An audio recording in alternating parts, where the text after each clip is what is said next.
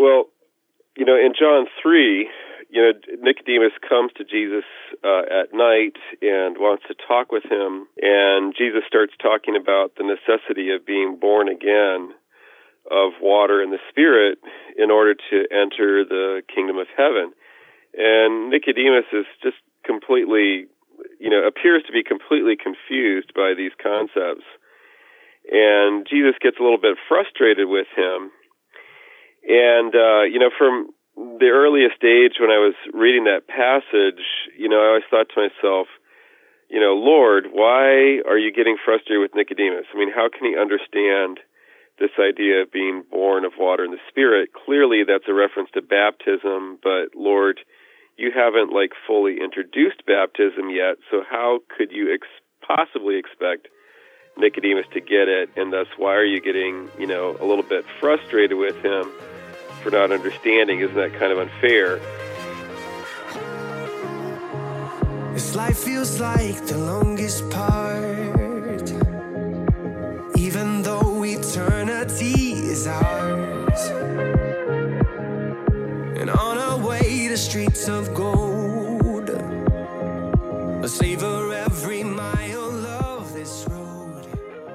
Here we go. Hello, everybody. I am Seth. This is the Can I Say This at Church podcast. Fantastic episode for you today. Before that, a few brief announcements. So, I am in the middle of trying to rework the logo a little bit. Basically, um, for those of you that have seen my picture on anywhere, I don't have a lot of hair on top of my head. And so my head gets cold. And I would really like Can I Say This at Church beanie or toboggan. I grew up in Texas, so we call them toboggans. And I'm going to make one It'll be added to the store. So get yourself some swag. Head over to the website, look at a few things. If you see something, you're like, yeah, I, I don't like that. I would like this instead. Let me know and I'll make it and we'll throw it up there. But head on over there, see what there is, get you something. If I'm entirely honest, I don't know anything about the Dead Sea Scrolls, really at all. The little that I do know is really bits and pieces of overheard and misread articles, Da Vinci Code type movies, History Channel specials, and really weirdly produced documentaries. And that is why I'm so thrilled about today's conversation. So I had the honor of talking with John Bergsma. It's a fantastic story, and you'll hear some of that in the episode. But we talk about the Dead Sea Scrolls, why they matter, and how they intersect with the Gospels, how that impacts the life of Jesus, the ministry of Jesus. And so much in this is fascinating. And you'll hear me get so frustrated at the end of the episode because there are so many things in here that I wanted to talk about and I don't have, and, and, there's just not enough time in an episode of a podcast. And so I would highly encourage you to grab a copy of this book. For those that support the show on Patreon at the level to get a book, this is November's book. So do not go out and buy it. I'm sending it to you. Um, but for the rest of you, highly consider it. It is it's one of the best books that I've read all year. If you're one like me that you just love facts and data, and I do. So um, I was really, I had a lot of fun geeking out on this one and really digging into the weeds of how the Dead Sea Scrolls matter and all the different correlations. Here we go. Let me show you what I mean. Here comes a conversation with John Bergsma.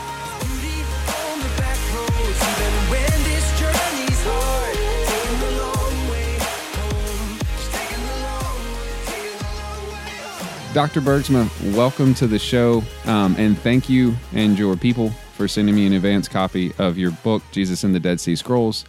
Um, I I know if people will buy the book, and I highly recommend they do, they will be as blown away as I was because so much of what is in there I was just entirely ignorant of. But I think a lot of people are. But I want to table that for a second and I'd like you to kind of walk us through a bit about what makes you, because in the book I read, you know, it seems like your uh, religious journey has had a few different roads or on and off ramps or service roads, because I'm from Texas. So we've always got that massive service road next to the interstate. Talk a, a little bit about what makes you, you, kind of your story, just in a, in a nutshell, if you could. Sure. So, um, I grew up in a very devout uh, Protestant family. My dad was a U.S. Navy chaplain preacher man in the military, and I followed that track as well. Grew up all over the U.S., mostly on the coasts, being as they are near water, and being in the Navy. It's good to be near water for the boats and stuff, you know what I mean? So I spent a lot of time in Hawaii growing up, as there's a lot of Navy out there. Mm. Then went to West Michigan to our denominational college and seminary. Spent 10 years there getting various degrees and was a pastor in West Michigan for a number of years. Ended up going on for a doctorate in scripture at the University of Notre Dame in South Bend, Indiana, a great football school. Aside from football, they're also a major center for Dead Sea Scrolls research, which I did not realize uh, when I was accepted there, but I quickly realized when I got there. So that's where uh, you know this the origins of this book lie because that's where I got introduced to the scrolls at Notre Dame. Also got introduced in a close way to the Catholic Church there. Encountered some very remarkable faithful Catholic people who were living their faith and able to explain it. And that pretty much blew me away. I'd never met Catholics like that before in my life. And they got me to read the Church Fathers.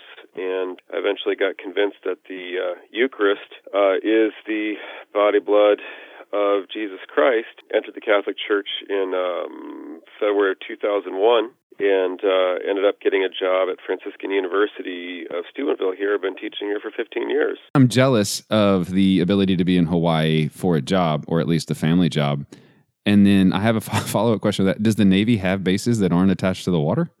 Well, uh, not exactly. Um, let me think here. They're all near bodies of water, but you got some some odd naval bases, like on the Great Lakes, which kind of doesn't seem to I mean, count that's water, really. Though. But it's water, yeah.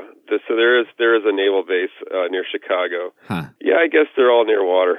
That's that's to defend against, I guess, the, the Canadian naval in, in, invasion coming. I guess why why not? so, well, well, good. I want to I want to drill down to the Dead Sea Scrolls, and we alluded to this before. You know, before we got going, I know very little about them except for they are a thing and apparently an important thing. You see them come up once or twice a year. You know, during the, some big discovery. I actually read something not long ago of you know 50 years of translated research, and they're about to come up with something like some some big text on it. And I might be saying that wrong, but that it's you know an ecumenical. There's there's Hebrews and Catholics and Protestants and a bunch of people bringing their minds together to try to pore through them. But I wondered if you could kind of give us context, like what are the Dead Sea Scrolls? Why should people care? How does it matter? Yeah, those are great questions. Let's see how we can uh, tackle that. What are the Dead Sea Scrolls? The Dead Sea Scrolls are the library of a Jewish monastery that was active uh, during the lifetime of Jesus. And they are our only documents that we still have in existence that were written contemporary with uh, the lifetime of Jesus and the apostles. You, you've got first century you know documents here not not just that they were composed at that time but i mean they were actually written you know pen on it's not paper they're they're written on leather which is called parchment and sometimes on papyrus which is the early form of paper you know but so you you're you're going back to the first century with these things they're they're current you know contemporary documents physically. And that's absolutely fascinating because as we'll as we'll discuss it gives us a picture of, of Jewish life, a window into Jewish life and thought that's contemporary with the Gospels and oftentimes sheds light on little cultural details and, and throwaway uh, information that we don't pay attention to in the Gospels, but but you know actually has some cultural significance in, in light of, of the scrolls. So that's that's one reason they're important. They they also contain uh, our oldest copies of Scripture. Um, you know, they're oldest copies of the of some of the books of the Old Testament. Uh, in some cases, over a thousand years earlier uh, than any other copies of um, you know the Scriptures that we have. Certainly in the original language, which is which is Hebrew. So you know that's that makes them big. You know, uh, a window into this pivotal period when, when we have the origins of our faith, as well as the oldest copies of our sacred books, oldest copies of the Bible. Um, those are biggies, and um, you know, besides other kinds of uh, you know archaeological and historical data that they give us. But mm. uh, but yeah, that's uh, that's it in a nutshell. Let me let me leave it at that, and then you, you, take it where you want to go. Has has there been anything in the in the decades since their since their finding founding whatever that word is since they were unearthed or exhumed? that has kind of changed this the landscape of the church proper where we thought something at one point and now because of the scrolls we have to reinterpret everything no, I wouldn't say anything that drastic, but uh, yeah, rather I would say you know the scrolls have served to confirm quite a number of things that we've always believed, and now we're able to put specificity to it and produce stronger arguments for things that we've always held to be true. One of the things that comes immediately to mind is the Gospel of John. You know, Christian tradition has always held it to be from the Apostle John, written in the first century by this man named John who actually knew Jesus. And for a couple of centuries, the, the Gospel of John was just kicked centuries later and said, oh, no, this can't be a contemporary account of Jesus. It has signs of being influenced by later Greek philosophy, yada, yada, yada. And so German scholars were dismissing the you know the authenticity of this gospel. And we didn't have a lot of resources to combat these arguments. But then with the discovery of the scrolls we suddenly found uh, that uh, the, the, the phraseology the um, the language the diction kind of the slang if you will that you find in the gospel of John is contemporary with the lifetime of Jesus. You have unusual phrases and turns of speech, you know, expressions, etc., that are only found in uh, the Gospel of John and the Dead Sea Scrolls, which were written, you know, in the first century uh, AD or the first century BC. And suddenly the light went on for scholars that, oh my goodness, these are not, you know, the Gospel of John is not a later document. It is using the language of Jews that were living in the time of Jesus and even earlier.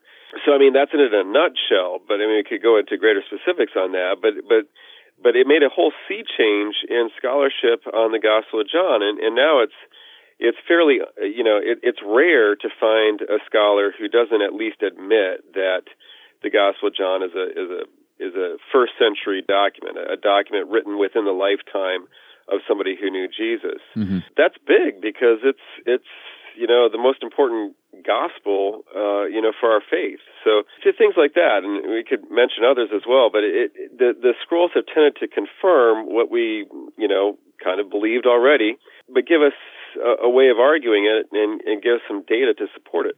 I'm gonna I'm gonna temper my questioning mentality, but I really want to rip apart that last thing that you said of John being the most important gospel for our faith. But that's an entirely different topic and maybe an entirely different time but I really, I really want to rip that apart.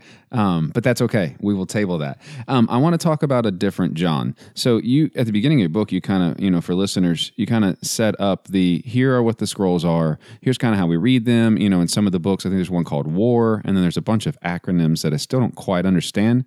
Uh, in my limited understanding of like, there's like QMMT, and from what I understand, those are different manuscripts, and the abbreviations for those manuscripts as a reference point. Correct? That's right. Um, oftentimes, you know, scholars use jargon to refer to the scrolls, and the scrolls are often given names in Hebrew and then, um, you know, are known by acronyms. So, a famous scroll that relates to uh, St. Paul's writings uh, is called 4QMMT, and that's a lot you know that's a big mouthful, but it, uh, it's short for a long phrase in Hebrew, basically. Yeah, uh, that would be even harder to remember and say. So yeah, yeah. absolutely. Yeah, well, I mean, it was it was easy enough for me to at least remember part of it as someone uneducated in it. So I think that it is serving. It's most certainly serving its purpose. Um, I remember it better than some books of the Bible, probably. You know that I'm not as acquainted with. I want to to drill down. So you know this these Dead Sea Scrolls. They're in the Qumran community, and can you tell us a bit, little bit about why that community existed, kind of how it stood apart from the community proper with the other sects of, you know, the Pharisees and the Sadducees, and then kind of you correlate that to John, which is the part where I began to actually. It, it took me, um, John. It took me it took me many months to actually read through the book because I kept setting it down because it was so much new information, especially about John. I'd never really given much credence to John. I always kind of looked at John as a as a means to an end, and that end being Christ. But I can see now where I was wrong in that, especially if some of the correlations that you bring forth are are correct. So can you kind of set the context of why Qumran had to exist, and then kind of how that relates to John the Baptist? Sure. So, you know, in, in the first century, the decades leading up to the life and career of our Lord, there's basically three major schools of thought within Judaism at the time. And the first two schools of thought are very well known to us from the pages of the Gospels. You know, they're the Sadducees and the Pharisees. And, you know, the Sadducees were this wealthy elite group, quite snobbish, that uh, controlled the temple and you have to understand about that that the temple was a huge source of revenue. So whoever controlled the temple made a ton of money, and that enabled uh, you know the Sadducees to live a very affluent lifestyle, which did not ingratiate them with the rest of the populace. Uh, you can be sure, and they also collaborated with the Romans quite a bit, and that didn't make them popular either. So that's the Sadducees. Then you got the Pharisees, who were more like middle class scholars and really bookish sorts of people. They dominated the scribal trade. And they wanted to get everybody to live by a very, you know, precise observance of the Mosaic law. And of course, we see that reflected in the Gospels, and they sometimes went overboard uh, on very picayune issues while neglecting, you know, larger subjects like faith and love and justice and so on. And, and Jesus gets on their case about that. So we're familiar with the Pharisees. But then there was a third movement, Seth, that actually we do find them in the Gospels, but they're not named. And uh, that's a group that we call the Essenes. We know them from uh, a historian uh, of the time period, a man named Josephus, which is just Latin for Joseph.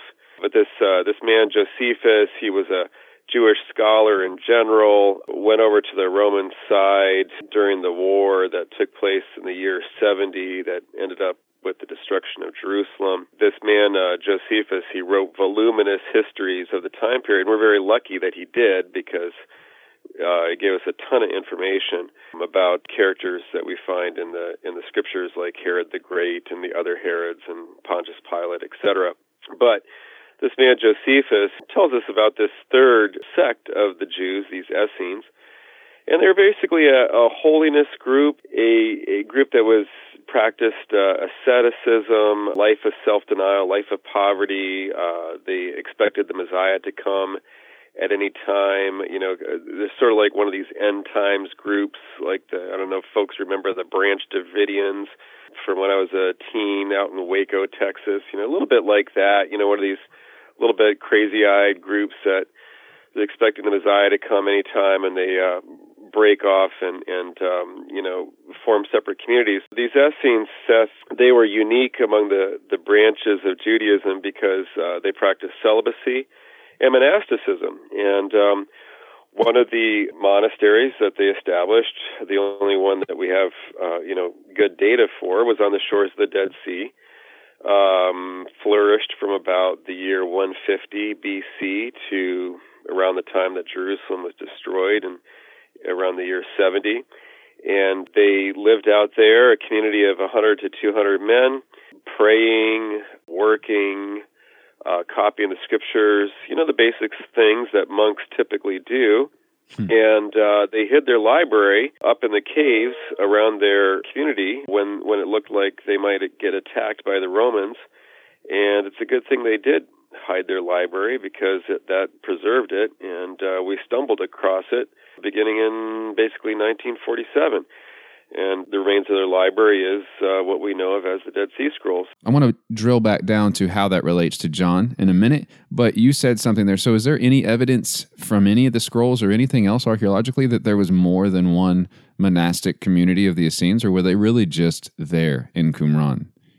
Well, that's a bit of a debate, but the um, we, you know we have three ancient authors that uh, describe them. You know, Josephus and and uh, Philo, the famous philosopher from Alexandria, Egypt, um, as well as Pliny, uh, a famous Latin geographer and historian and scholar. And all three of these guys uh, describe the the Essenes, and then we have we have their internal writings as well. And the only archaeological evidence we have for a monastery uh, from their group is the famous one at Qumran on the shores of the Dead Sea that gave us the famous scrolls. But from their internal documents, as well as um, from the uh, external historians that describe them, it seems like they were more widespread than just one location.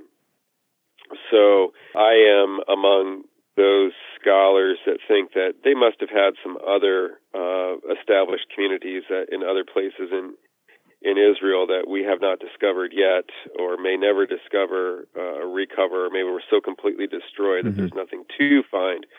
But they, they sound like they were more widespread, certainly than just one location. How do the Essenes relate to John the Baptist? Yeah, that's a great question.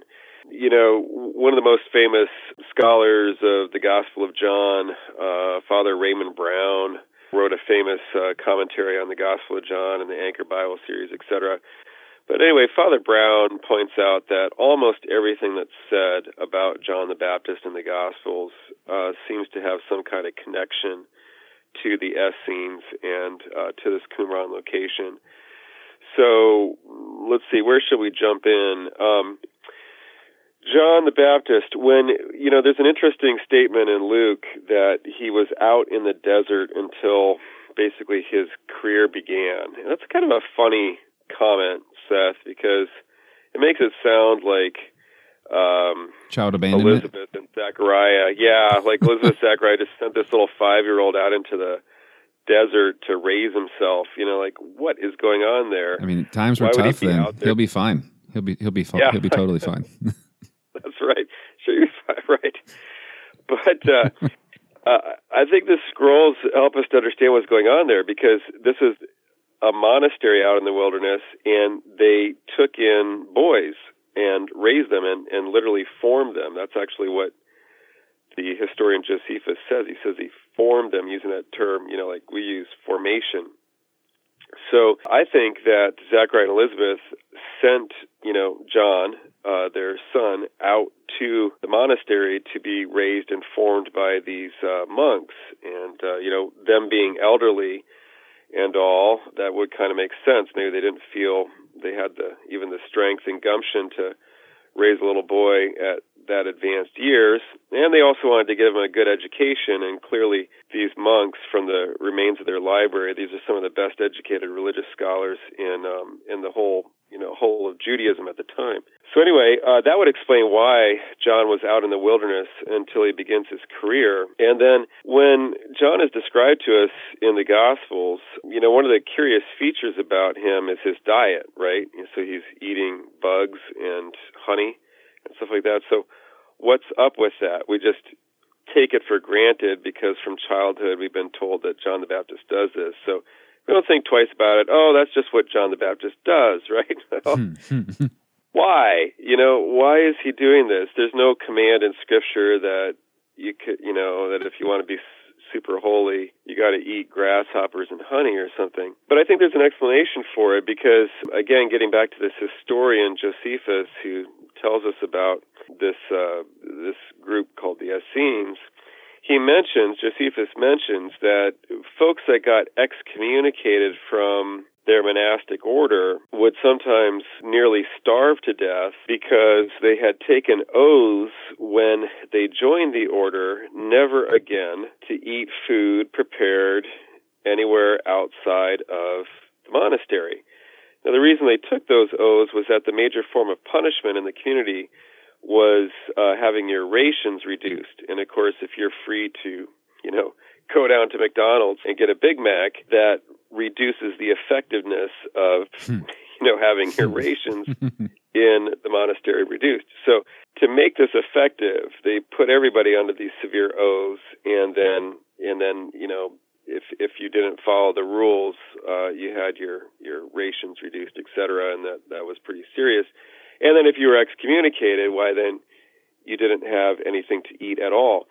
But apparently, a loophole, Seth, around this was eating stuff that was just available in the environment that was not per se food, that wasn't prepared by anybody.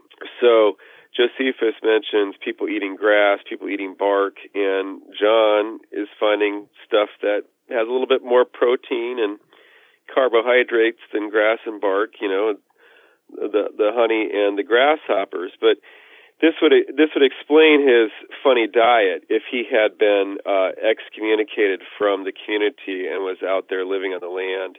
Uh, that would, you know, it suddenly makes sense of what otherwise is just kind of a bizarre off the wall detail about his lifestyle.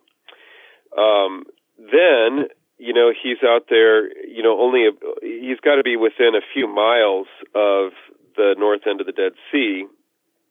It describes him as baptizing people in the Jordan uh, of Judea, which was very close to where this monastery was. So he had to encounter them or be in some kind of contact with them. And you know, the question arises like, why would he have been kicked out? And uh, my theory is because he wanted to bring the message of repentance and preparation for the Messiah to a bigger audience, including non-Jews, including Gentiles, and uh, that's something that these monks were not doing. When we read the Dead Sea Scrolls, we see that they were very much all about preparing for the coming of the Messiah, but uh, just for Jews. They did not want to bring the message to the other nations, to the Gentiles. Mm-hmm. John, however, is at the fords of the Jordan preaching to Roman soldiers, pagans, whoever comes along. And um, that's actually prophesied in the book of Isaiah. Isaiah is all about bringing the good news of God's salvation to all the nations. And John is all about Isaiah. He identifies himself with Isaiah 40, verse 3, when he's asked about his life mission, you know. So I think personally that John was reading the prophet Isaiah, said, Look, uh, Isaiah says we got to bring the message of God's salvation to all the nations and, but the monks were too, you know, chauvinistic, shall we say, about their Jewish ethnic identity, and they're like, no, we got no use for the Gentiles. We can't bring this out to the nations, despite whatever Isaiah says. And I think it got to be a, a sticking point between the two of them, and they just had a parting of the ways. And John said, fine, you know, if you guys are not going to bring this message to a broader audience, I'm going to do it. And so he goes a few miles up the Jordan where there's a huge trading crossroads where the almost literally the whole world travels through on their way to different parts of the Near East.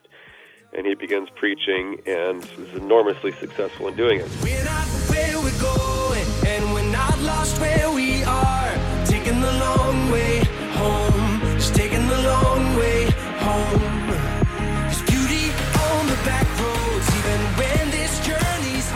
there are you reference often i'm trying to find the right way to phrase this question a concept uh, is and want to I, yeah i'm saying this wrong. So there's a concept of quote unquote two messiahs. Um, yep. and you argue in the book you know that i guess john and because of the lineage that luke puts in uh, at the beginning for kind of his lineage isn't where he comes from and then how that relates to jesus but that's not a concept that i'm very familiar with. And i'm also curious is that a concept that the pharisees and sadducees would have held as well, or is that just an Essene thing? Well, I guess we should start with what are you even talking about when you're talking about two messiahs? Because that's something that when I read that, I highlighted and said, "What? What did you just say?" Because I'm pretty sure that that I have a messiah, and it's it's never been John. Um, so, how does can you break that apart a little bit? Yeah, absolutely. Well, you know, we're we're kind of conditioned by our tradition to just take it for granted that there would only be one Messiah. Now, what does the word Messiah mean? It's it's Hebrew, kind of anglicized Hebrew, right? So the Hebrew word is Meshiach. It means somebody who's smeared with oil. It's the smeared one. so, uh, and you know, we we, we uh, render that in English as Messiah, and then the Greek is is Christos or Christ. That's what smeared means in uh, Greek. And so Christ and Messiah mean the same thing somebody who's smeared with oil. Why would you be smeared with oil? Well, it was a sign that you were being set apart for a special role, typically kingship, but also priesthood and prophethood as well. Those folks were marked with oil at the beginning of uh, their ministries as well. So when we look at the Old Testament, there are prophecies particularly aimed at the royal house of David, uh, David the great king, that one day David's son would come back and uh, he would be the anointed one, and he would restore all the good things of David's reign uh, to the people of Israel. But, Seth, when we look at some of the prophets, they give indication that there also, will also be a priestly figure. So if you look in Zechariah, for example, Zechariah makes references to two sons of oil, he, he calls them, uh, who will appear in uh, the later days. And he this this seems to be a reference to an end times priest mm-hmm. and also an end times king. So the Essenes took Zechariah rather seriously on that issue, and they expected that there's not just going to be one Messiah, but there's going to be two Messiahs a royal one and a priestly one. And that was probably fairly unique to them. Uh, we don't have indication that the the Sadducees didn't believe in, that was that a Messiah was going to come at all. They were mm-hmm. non-messianic. The Pharisees, their hopes were focused on probably just one Messiah, a Messiah from uh, the line of David, a royal Messiah. But the the Essenes thought, well, maybe there's going to be two of them. And uh, what I argue in the book, Seth, is that you know Saint Luke, especially uh, the way he sets up the gospel, he seems to be reaching out to the Essenes and saying, "Hey guys, I know you were." Expecting a priestly Messiah and a royal Messiah.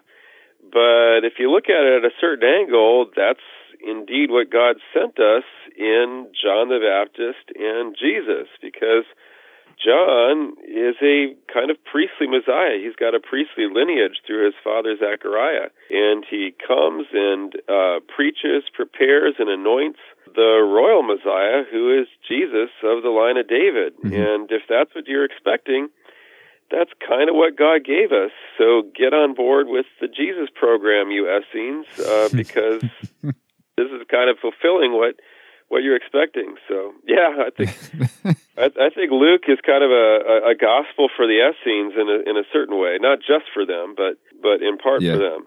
Yeah, the way you say Essenes there almost sounds like a pejorative, like "get on board, you Essenes." Uh, just, but maybe that's just because of the way that the word is said. Um, I'm curious, and this is not really in the text. So this many centuries later, I think that when we hear the word Messiah, all we think of is Jesus and Lord. And so the ancient Near East would be using the word Messiah as a verb, as a title almost, but not as a salvific title, but as a calling title. Or am I am I hearing you wrong in saying that? I don't think so. Although I'm not, sh- yeah, I'm not sure where exactly we'd want to go with that. I was just a, it was just an aside question because you, yeah. Uh, because if, if Messiah just means you know smeared with oil or anointed, um, you know I think you could argue you know David would be Messiah you know because he was anointed with and every king of Israel they would they would be anointed as well correct exactly yeah. exactly and yeah. right so and when we read in when we read in the Psalms you know the Psalms will re- refer to the Lord's anointed or um, you know the, the anointed one etc in Greek, it comes off as your Christ. Mm. And uh, that's right. We're as Christians, we grow up. We think we, we think of applying the term Messiah and Christ only to Jesus, mm-hmm. but we we should be aware that the term has a prehistory, and yeah. in the Old Testament there were many anointed ones, many, if you will, messiahs. You know, there were anointed priests, there were anointed kings, etc. Yeah. But in time, you know, under the influence of the prophets, you know, the the hopes of the people became associated with a unique Messiah. anointed one, yeah. the Messiah, right? Yeah. Not just a Messiah, but the Messiah that would that would fulfill everything. And and that's kind of the concept that that we're more familiar with. I'm going to bypass some of my questions in the instance of time, and so I'm going to try to summarize some of this into this question. And so, you know, in the Gospel of John, we've got Jesus meeting Nicodemus, you know, who was a leader in the faith community there at the time. And he basically tells him this, you know, this story about, you know, Nicodemus, you're missing it. You're going to kind of have to be, you know, reborn. And, you know, he references, you know, water and this type of stuff. And so as I was reading through that, um, it seems unfair, and you argue as well, it seems unfair for him to expect. It's like me trying to explain um, algebra to my fifth grader. Like, why do you not understand this, boy? Of course, you should understand this. And so you talk very well about you know Nicodemus and and why that matters and and kind of the community that that's written to. And so can you break through and and I will say Nicodemus is just one of my favorite stories in the entire Bible and all of the of all of the pages. That that whole scene is just fantastic. But can you kind of walk through how Nicodemus kind of relates back to the Dead Sea Scrolls, kind of how those two come together? Yeah, sure. Well, you know, in John 3, you know, Nicodemus comes to Jesus uh, at night and wants to talk with him, and Jesus starts talking about the necessity of being born again of water and the Spirit in order to enter the kingdom of heaven. And Nicodemus is just completely, you know, appears to be completely confused by these concepts. And Jesus gets a little bit frustrated with him.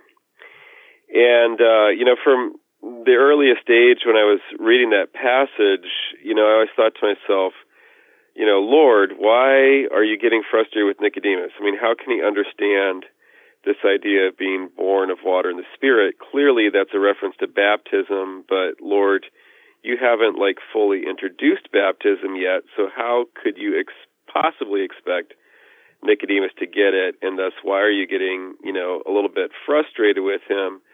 For not understanding. Isn't that kind of unfair? And uh, scholars looking at that have proposed that, oh gosh, you know, this doesn't make sense.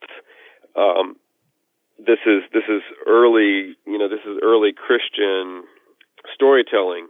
You know, a conversation about baptism in the lifetime of Jesus is anachronistic. It's um, mm-hmm. you know, it doesn't make sense in Judaism. So clearly, this is uh, Christians you know, decades, even centuries later, who by that time are very familiar with baptism. They're kind of uh, writing their Christian theology of baptism back into the story of Jesus' life and uh, concocting a fictional story about how Jesus discusses baptism with a Jew within his own lifetime, which of course doesn't make sense. Blah blah yeah. blah blah. Yeah. So uh, if if you follow me that far, what the what the light that the scrolls shed on this is that you know up to a hundred years before our Lord's birth, these monks out on the shores of the Dead Sea, they're already practicing a daily washing with water that they believe is forgiving their sins and communicating to them the Holy Spirit. Now, I don't think that their daily washings in their ritual pools out there in their monastery by the shores of the Dead Sea, I don't think that they were actually getting the Holy Spirit. I think they were getting ahead of themselves. Mm-hmm. I think that the Holy Spirit was not poured out until Jesus came, okay? But they were moving in the right direction, is what I'm saying. You know, they were they were kind of getting ahead of themselves in salvation history, but they foresaw that when the Messiah would come, there was going to be this water washing for renewal that was going to, you know, give the Holy Spirit, etc. So the reason this becomes so fascinating is that this was going on for, you know, decades, you know, prior to the life of Nicodemus, mm-hmm. uh, our Lord, etc. And so when we go back to John 3, these concepts about water washing to receive the Holy Spirit, etc., these were, you know, in the air. This was this was part of the Jewish theological conversation of the time. And Nicodemus should have been aware of that if he had been keeping up with the theological journals, if you will, or you know at least reading the the diocesan paper, you know whatever. Yeah. You know if you been keeping up at all with with uh, with, with theological conversation, and apparently he wasn't. Mm-hmm. You know here he was. Uh, one of the ruling members of you know the the, the Jewish council, and uh, and he wasn't even taking the time to kind of keep up with uh, the theological conversation uh, of the era.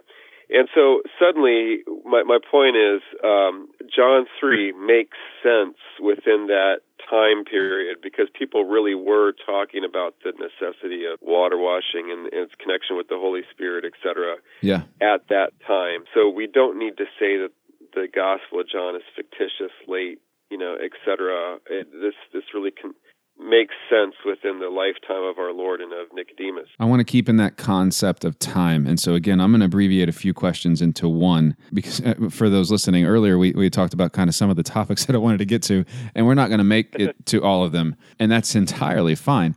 But uh, also slightly frustrating. But again, I have the book here, so for those of you that want to know more, you should definitely. Matter of fact, I'm actually gonna I'm gonna send the book out. Um, John, you don't know this, but there's a certain level of Patreon supporters that I send them a book every month. I think I'm gonna make this one November's. October's has already come out, so like I I really have enjoyed it. So.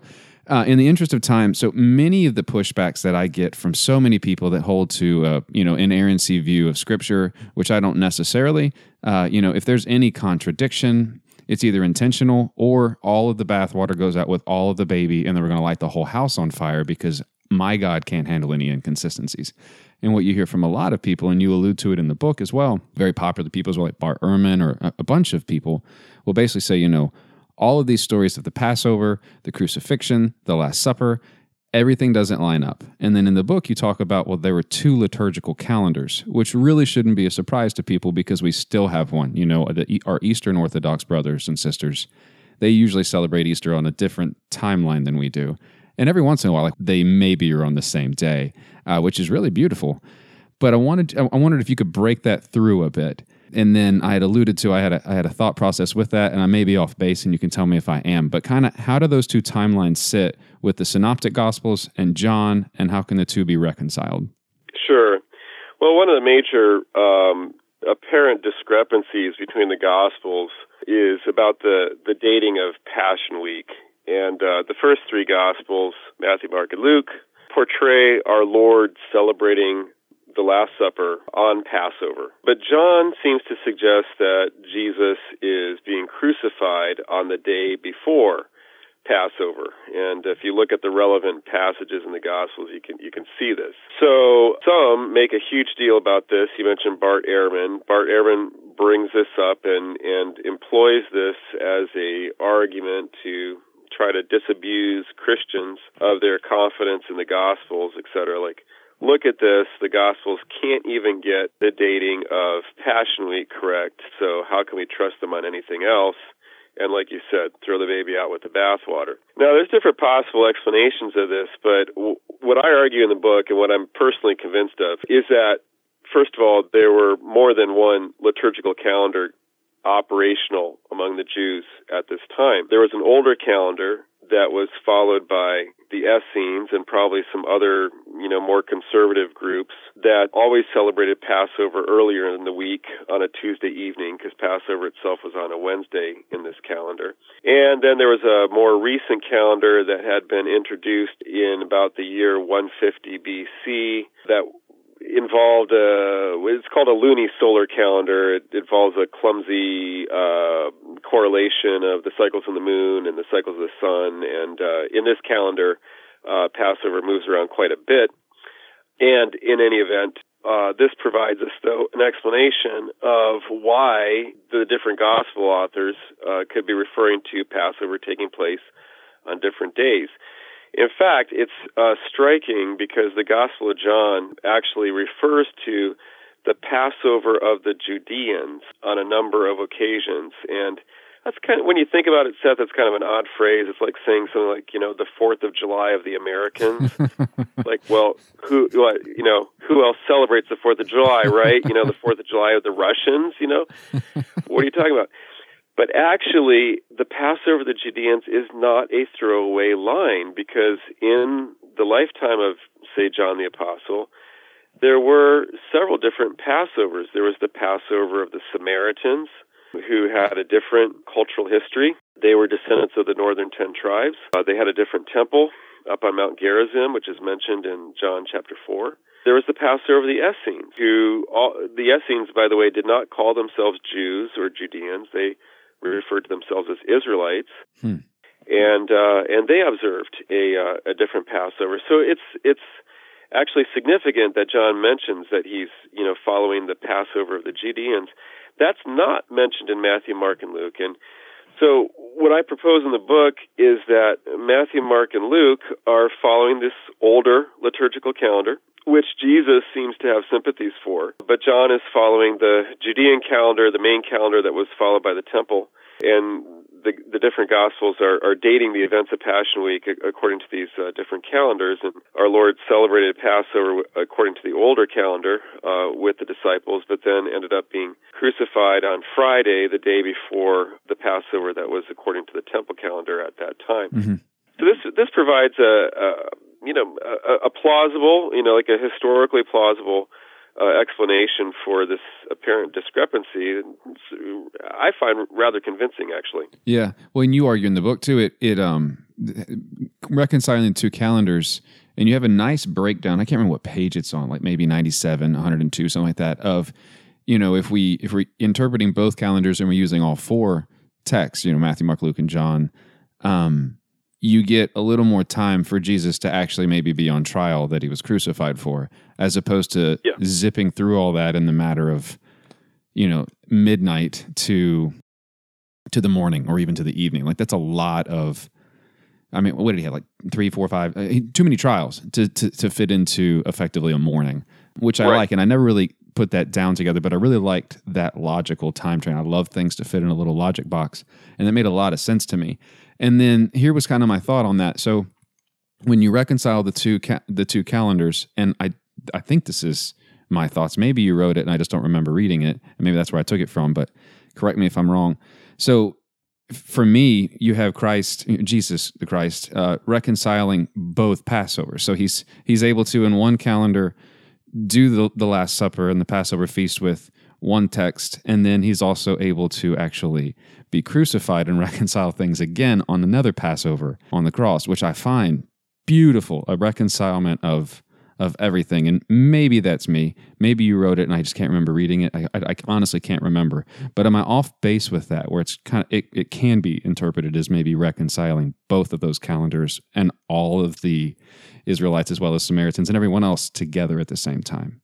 Yeah, I mean that's that's how I see it as well. What, if if this calendar explanation is correct, then you have our Lord celebrating Passover according to one, and then um, he appears not to drink the final cup. You know, that's that's a separate discussion. But he, our Lord, appears to break off the Passover celebration with the disciples before drinking the last and fourth cup of the uh, of the Passover, he undergoes his passion, but then he significantly drinks wine at the cross. We see that in John 19. Mm-hmm. It's very clear. Takes that final drink and then says, It is finished, which could be a reference to the Passover liturgy that he had begun in the upper room. And then he dies as the great Passover lamb at the time that the lambs are being sacrificed in the temple yeah. for Passover. And you're right. So he, he bridges the gap between two liturgical calendars. He's, it, it seems like he's uniting in himself all these divisions that the Jews had broken themselves into. And, um, you know, reconciling Judaism, reconciling the liturgy, uh, transforming you know the Jewish liturgy into himself, transforming the old Passover into the new Passover.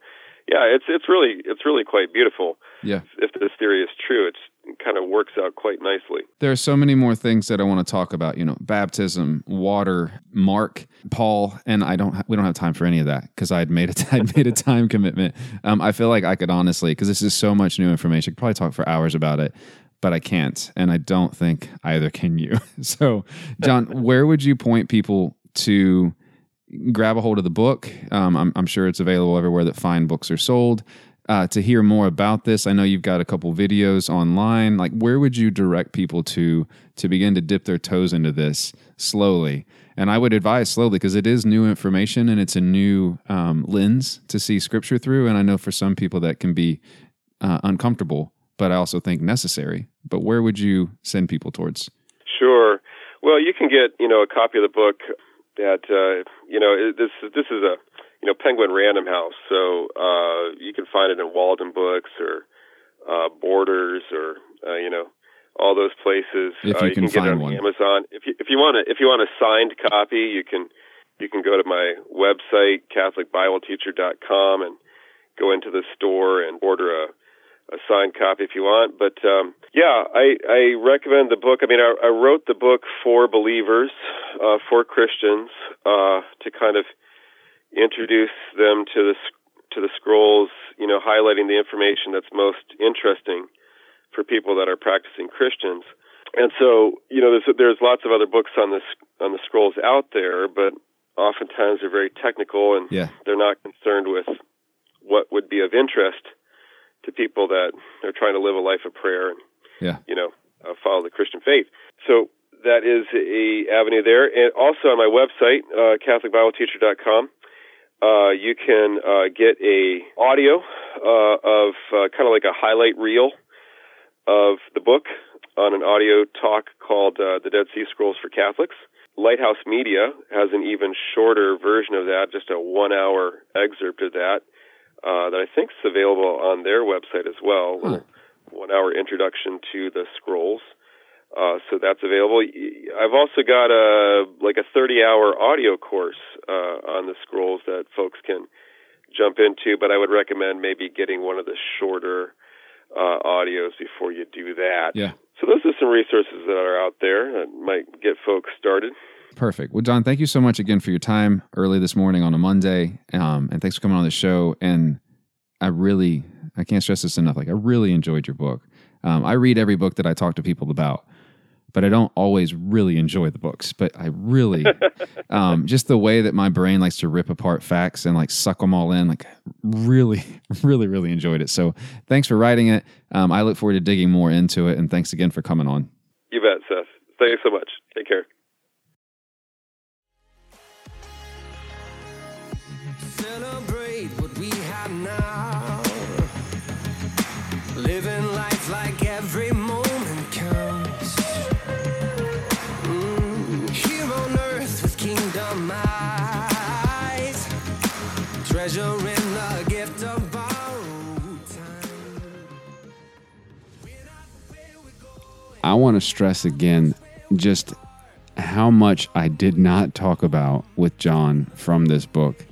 So much in here I'd not really made correlations to, had no context for. I genuinely think that we do a disservice by not digging further into the Dead Sea Scrolls and all the different correlative properties of it. If I've learned anything over this last, you know, five, six years, there's so much interweaving together of the ancient Near East.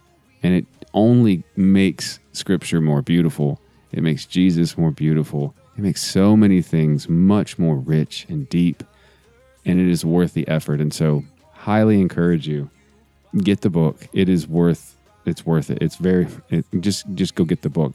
Um, very special thanks to Neon Feather for the use of their music in this episode. And if you like that song or any of the other things that you ever hear on the show, there is both an Apple Music playlist as well as a Spotify playlist for Can I Say This at Church. I try to update it as frequently as possible. There's hundreds of songs there. Uh, they're all special to me for their own reason, but it's fantastic. Go get that there. I cannot wait to talk to you all next week. Be blessed, everybody.